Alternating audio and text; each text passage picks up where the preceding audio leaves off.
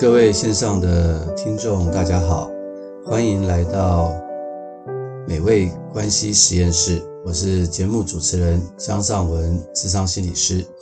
啊，这个前两集的节目啊，这个很多听众有很多的回响啊，呃，就说，诶，那可不可以再多说一些关于沟通的技巧？后来我想一想之后，我觉得，诶，的确是，也可以再跟大家多分享一些沟通的技巧，因为我们前两集。的节目讲到沟通的话，主要是提到一些沟通的心法啊，就是内功啊啊，但是好像在技巧上面比较没有机会跟呃大家去分享，所以哈，今天我会跟大家分享啊沟通的技巧啊，我们的外功啊，所以我们要是内功能够练得好的话，外功也很厉害的话，哇，那我们真的在沟通上会是一个非常好的一个状态啊，与人就会有很好的关系。所以，我今天跟大家分享几点啊。第一点就是啊，请你跟我这样做啊，请你跟我这样做。嗯，这个是大家可能从小到大常常玩的一个游戏啊。对，就是说，这是我们讲的这个，就是讲到肢体语言啊。其实，在沟通的时候啊，人跟人之间的沟通啊，呃，根据一些研究，百分之七十啊，都是由肢体语言所呈现的。那甚至有些研究说到，我们的口语啊的沟通，甚至可能不到百分之十，或者是百分之二十都不到。大部分人跟人之间的沟通和情感连接啊，很多时候是肢体语言。所以肢体语言哦，其实是很很重要的。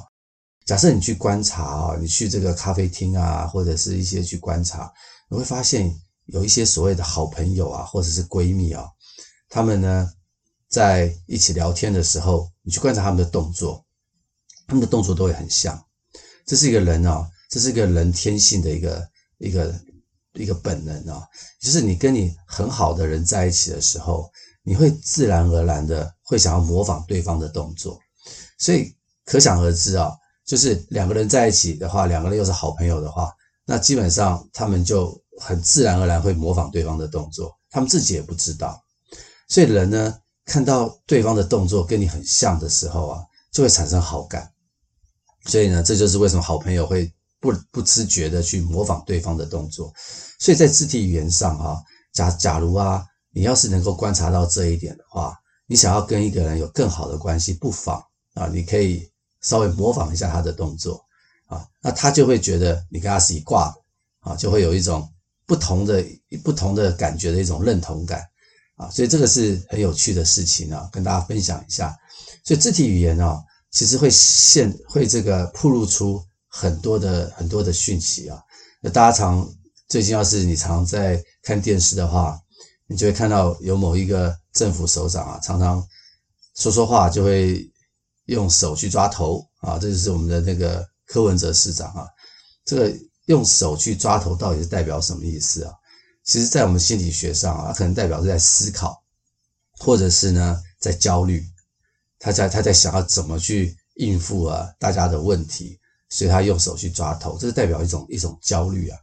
那很多时候哈，看着小孩子也是一样啊，一些小孩子啊，他们会搓手，啊，或者是他们会咬指甲啊。很多父母会问我说：“诶，这个到底是什么意思？他干嘛一直咬指甲？指甲都被他咬到都没有了。”我就会跟。这些爸妈解释，其实这是一种焦虑，这是一种说不出的焦虑。孩子可能太小了，他没有办法去啊、表达他内心的这个担心、害怕、焦虑啊，他就用咬指甲来呈现。他其实在告诉你，他很害怕或他很焦虑。哦，很多父母就说：“哦，原来是这个样子啊。”呃，在我工作的场域当中啊，常常跟很多的案主工作，其实我会非常仔细的去观察他们的肢体语言哦。像我有些案主啊，他们来晤谈的时候，一边晤谈啊，好像嗯做的呃就是很很很紧张啊，就知道他其实内心是紧张。虽然他说话很轻松啊啊，或者是他一边在说的时候，那个手啊一边在搓，或者是一边在撕卫生纸啊，这其实这这个都是这都是代表他很焦虑。那有一些人他在沟通的时候啊，他们的手啊会交叉在胸前啊。可以去观察一下，其实这一类的人呢，他们的防卫防卫心都是比较重的。他可能一边听你说话，他一边在保护他自己，啊，不要受到伤害。我其实以前啊，我跟很多人说话也是这个样子，不自觉的就会把手放在插插胸，我自己都不知道。后来我自己啊学了心理专业之后，才发现说，诶，我怎么常常会有这样的动作啊？似乎我发现的确是我好像很怕别人怎么评价我，所以这个插胸就代表一种保护自己的方式。但是当别人看到你插胸的时候，他也会知道说，你可能是处在一种防卫的阶段。其实人跟人之间的距离啊。就会拉开了，所以一个比较好的沟通的时候，就是跟人家沟通，手千万不要不要插胸啊，或者是也不要往后坐，往后坐也是代表一种防卫的一种状态。最好的状态是什么呢？就是你能够稍微的啊前倾，看看看看对方的眼睛啊，眼神交汇的时候啊，常常就是人跟人心灵可以有比较好交汇的时候。可能很多人会不好意思看别人的眼睛。好，没有关系。我的意思并不是说你要一直注视着他的眼睛，并不是。你可以稍微看看他的眼睛，看看他的脸部表情，然后呢，注意呢，注意去听听他到底在说些什么东西。好，我们一个适合的、适合的这个肢体语言呢，哈，其实会拉近人跟人之间的距离啊。啊，譬如说，很多时候，呃，孩子来跟父母说话的时候，父母我们的动作会是什么呢？我看到很多父母哈，他们还是一样就站着跟孩子说话。可是你从孩子的角度来看哦，哇，这个父母是很巨大的啊。当父母这样跟我说话的时候，其实孩子会害怕。为什么？就好像一个巨人来到他的面前。其实最好的方式是什么呢？你可以可以蹲蹲下来，蹲低下来，然后跟孩子采取一样的姿势啊，一样的高度，然后你就注视着他的眼睛，好好的跟他去说话。好，那有时候你不晓得自己到底是不是。呃，给人家的感觉是如何呢？或许你就可以到镜子面前，啊，在练习在镜子面前和自己说话，然后看看自己当时的动作是不是放松的，啊，整个人的状态，让人家感觉怎么样？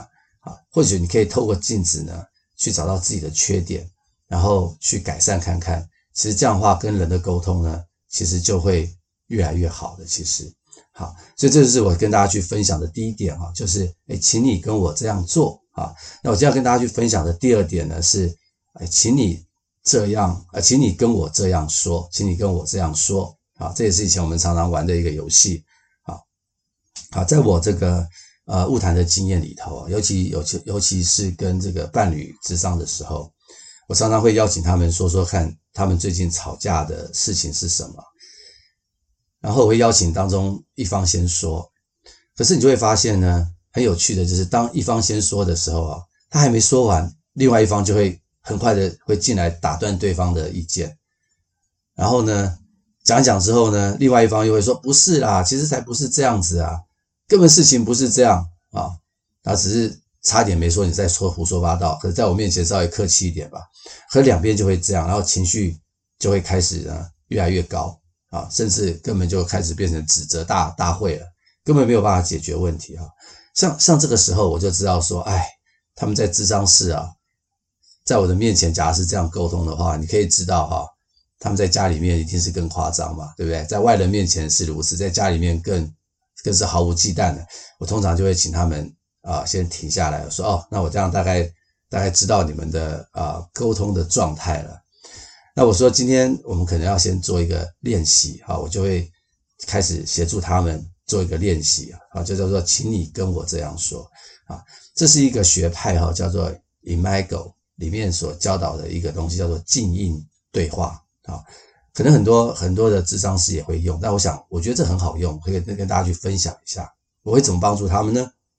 我就说，好，那这样子吧，那看谁要先说，那另外一个人呢，要做什么呢？他不是听而已，哈，就是你把他所说的话呢，重复的说一次，就是请你跟我这样说。那这样做的话，有可能会觉得有点无聊啊。我先解释一下，但是我说这是个好方法啊。你们刚刚在吵架，根本没有办法听到对方说什么，而且好像也不能解决问题，让让我们来试试看一个新的方法。所以呢，我就会建议其中一方先说，好，那我就举一个。我这我想象的例子啊，并不是真实的事件。好，我就请这个太太先说。好，那太太呢就说，嗯，好，我想跟你谈一下我过年想回我妈家的事。啊，这时候先生又插话了，说：“哎，这个事情上次已经说过了。”我说：“等等等等等等，我们现在要做这个练习哈，我再请太太说一次。”他说：“哎，我想跟你谈一下我过年要回我妈家的事。”好，那这时候先生要做什么呢？我就请先生说：“你就重复太太说的话。”好，那我说你会怎么说呢？他就说：“嗯，啊，你说你想要跟我谈过年回我妈妈家的事。”嗯，然后呢，啊，太太继续说。就是我想这次回家的时候，我想要待久一点，啊，哦，他太太他的先生又又开始插话了，就说不要啦，每次我回去都被你妈妈念，我不要太我不要待太久，我就说等一下，啊，你只要重复你太太的话就好，你不要给任何的意见，也给不要给任何的评断，我说这是个练习，啊，好，他先生就说好，他就说好，你刚刚说你这次你想要回家待久一点。啊，太太继续说：“因为我妈妈呢，今年生了一场大病，我想要多陪陪她。”我先生说：“哦，啊，你刚刚说，因为妈妈今年生了一个病，你想趁过年回去的时候多陪陪她，是这样吗？好，就是说你要鼓励她，鼓励先生说是这样子吗？你有没有多说一点？”先生说：“对，是这样吗？你要不要多说一点？”啊，太太就说：“嗯，我知道她。”脾气不好，好，你可能会有一些困扰。先生就回应说：“嗯，你刚刚说，呃，你知道妈妈的脾气不好，对于我而言会有一些一些困扰。”啊，太太接着说：“所以呢，我想提出来的原因是因为我希望呢，我们可以一起来解决这件事情。”啊，先生就说：“啊，你希望跟我讨论，一起来解决这些事情。”这个时候呢，就可以停在这个地方，然后我就会请先生 summarize 一下，做一个结论，说说看刚刚太太到底在说什么。好，好，那有一些人呢，他们可以做得到，他们就会说啊，那个我太太跟我说，她想呃讨跟我讨论今年要回娘家的事情，她想待久一点，可是呢，她好像也知道，呃啊，她的原因是因为妈妈啊生病。那今年生病，他希望我多陪陪他啊，他希望他多陪陪他，可是他也顾虑到说妈妈脾气不好，可能我会有感受。对，他大概是在讲这个，说对，没有错，他大概就是在讲这个。好，那很多时候呢，我就接下来我会问先生说，那你觉得你太太讲这个东西，你觉得他的感受是什么？嗯，很多人不一定能够回答出来，但是他稍微可以说一点，他可能会说，嗯，我可以感觉到我太太其实很想回回去陪妈妈久一点，因为妈妈生病，但是他又好像很担心，担心我的感受会不高兴，对，因为好像我以前每次回去的时候都会被我被他妈妈念，所以我会不太高兴，所以他也好像也考虑到我的感受。对，我说大大概就是这个样子，所以你是不是能够在这个时候能够去同理你太太的感受呢？和了解她说的话呢？一般来说哈，先生都会说，嗯，我比较知道他在说什么了，我也比较能够同理他的感受了。好，那我说，假如是这样的话，那你觉得你跟你太太的沟通在这个时候有没有比较好一点？他觉得说，嗯，好了很多。因为呢，我以前大概都不会去听我太太讲，她讲一句我就讲两句，我们就吵架了，很多事情根本就没有办法去解决。我我就会问她说：“那你觉得原因是什么？”她说：“通常就是因为我没有完整的听完她的话，我很快就想把我的话去告诉她。”对，我说没有错，这就是你们吵架的根源。所以这个练习呢，就是呢，下一次你们要沟通的时候，好。可能这些事情可能会吵架的，你们彼此要有先要有一个默契啊。让我们来去玩一个游戏，就叫做“请你跟我这样说”啊。然后呢，就重复对方的话，好像鹦鹉一样啊，重复对方的话，然后从重复对方的话语当中呢，去体会一下对方到底在说什么和对方的感受。好，那假如你在听的过程当中哈。你有一些意见，你想要反驳，也这个时候也不要讲，你就要只要重复对方的话就好。我们先听懂对方的话，才是重点。那等到这个这这一轮结束以后啊，这个怕结束以后啊，然后再再再颠倒角色。刚刚本来是太太先说啊，先生要重复，现在变先生说太太重复。好，太太也不要给任何的评价，这时候先生你就可以好好的说。那一记得哈，一次一次呢不要说太多，否则对方记忆没有那么好，没有办法一下子重复你那么多的话，最好一两句就好了，让对方也容易去重复。啊，就可以倒过来，然后这样子来来回回几次以后，通常哈，我发现这些夫妻他们就会开始学会这个沟通的技巧。往往呢，原来争吵的事情，慢慢呢可以从理解对方到底要说什么开始呢，可以呢放下自己的情绪，好，然后真的会有很好的沟通。我真的鼓励大家哦，可以去试试看。你知道吗？很多时候哈，呃，人人跟人之间的沟通啊，不在于呢，你能不能理解我的内容，那个可能是比较后面的事。其实我们常常在讲这个同理心嘛。我刚刚在讲这个，请你跟我这样说的这个静音对话的时候，其实就是要让大家重新去用心去体会一下对方的感觉，因为我们一直要说自己的东西，其实我们是没有办法去体会对方的感觉的。那个美国罗斯福总统啊，曾经说过一句话，说他说人们呢不在乎你知道多少，或是你能够解决多少问题，他比较是在乎呢你能不能了解他，你是不是在乎他。所以其实呢，很多时候你会发现两个人吵架的背后，往往是根本就无法去同理对方的情绪。通常在我的呃工作场域当中哈。我没有，我常常在听很多人一些悲伤的故事，啊，通常我听完他们说完一大串他们的心路历程啊，悲伤的故事的话，我第一件事情哈，通常都是先回应对方的感受，我就说，哎，我感觉到你刚刚真的很难过，啊，我感觉到你刚刚真的很生气，我感觉到你刚刚真的很无力，是这样子吗？通常对方都会点点头，说是我真的很难过，我其实也很生气，巴拉巴拉的。对，我通常都是先回应对方的感受，好，让对方知道说我能够感受到他的感受。我通常不会先解决他的问题，但是你知道，来咨商的人不是只是来告诉你他的感受，其实他是生命中碰到了很多的问题要先解决。但是我通常都是先回应他们的感受。我常常。感觉到，当我们回应对方的感受，回应对了，好，其实事情就很好解决了。很多的书籍呢，常常会告诉我们说：“哎呀，同理，同理心是什么？同理心是站在对方的角度去思考。”我我觉得这句话不能说是错的，但是我觉得就我们的心理师的专业来看，哈，同理心可能不是只是站在对方的角度去思考。很多人很会站在对方的角度去思考，但他们未必。未必能够让人家觉得很能够同理。我觉得第一步可能是你要去感受对方的感受，站在对方的感受、心情上去感受。我觉得，假如我们能够做到这一点的话，其实就会非常非常的不一样。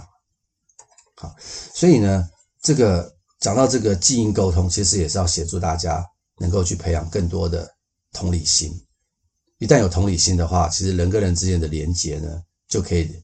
连接的更好了，呃，我我讲一个很早很早以前的一个例子啊，可能很多人都有类似的一个情况，就是一个忙得要死的一个员工，非常的忙，一直加班，加班到半夜的一个员工啊，他真的没办法，他就跟他的主管说：“主管啊，我真的不行了，我实在太累了，我没办法再加班了。”那你是他的主管，你会怎么说呢？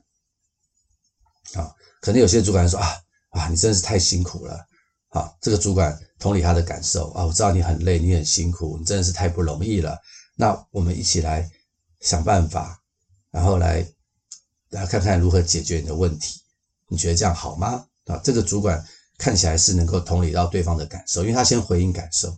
好，那另外另外一种主管就会变成说，哈，你发生了什么事情？哎，是不是你工作量太多？是不是你工作效率太差？然后我们来一起来解决，你知道吗？像这样的主管就很可惜了。其实你的员工哈，通常都跑来这样找你的话，他其实可能不是要跟你讲他的工作量这么简单，他其实他是希望你能够体会和理解他的心情。假设你完全是从工作的角度去出发的话，其实会丧失一次跟这个员工一个很好的情感的连接。好，很多时候父母哈都不太能够同理孩子啊。坦白说，很多父母是非常很非常爱孩子的，也会跟孩子说很多的道理。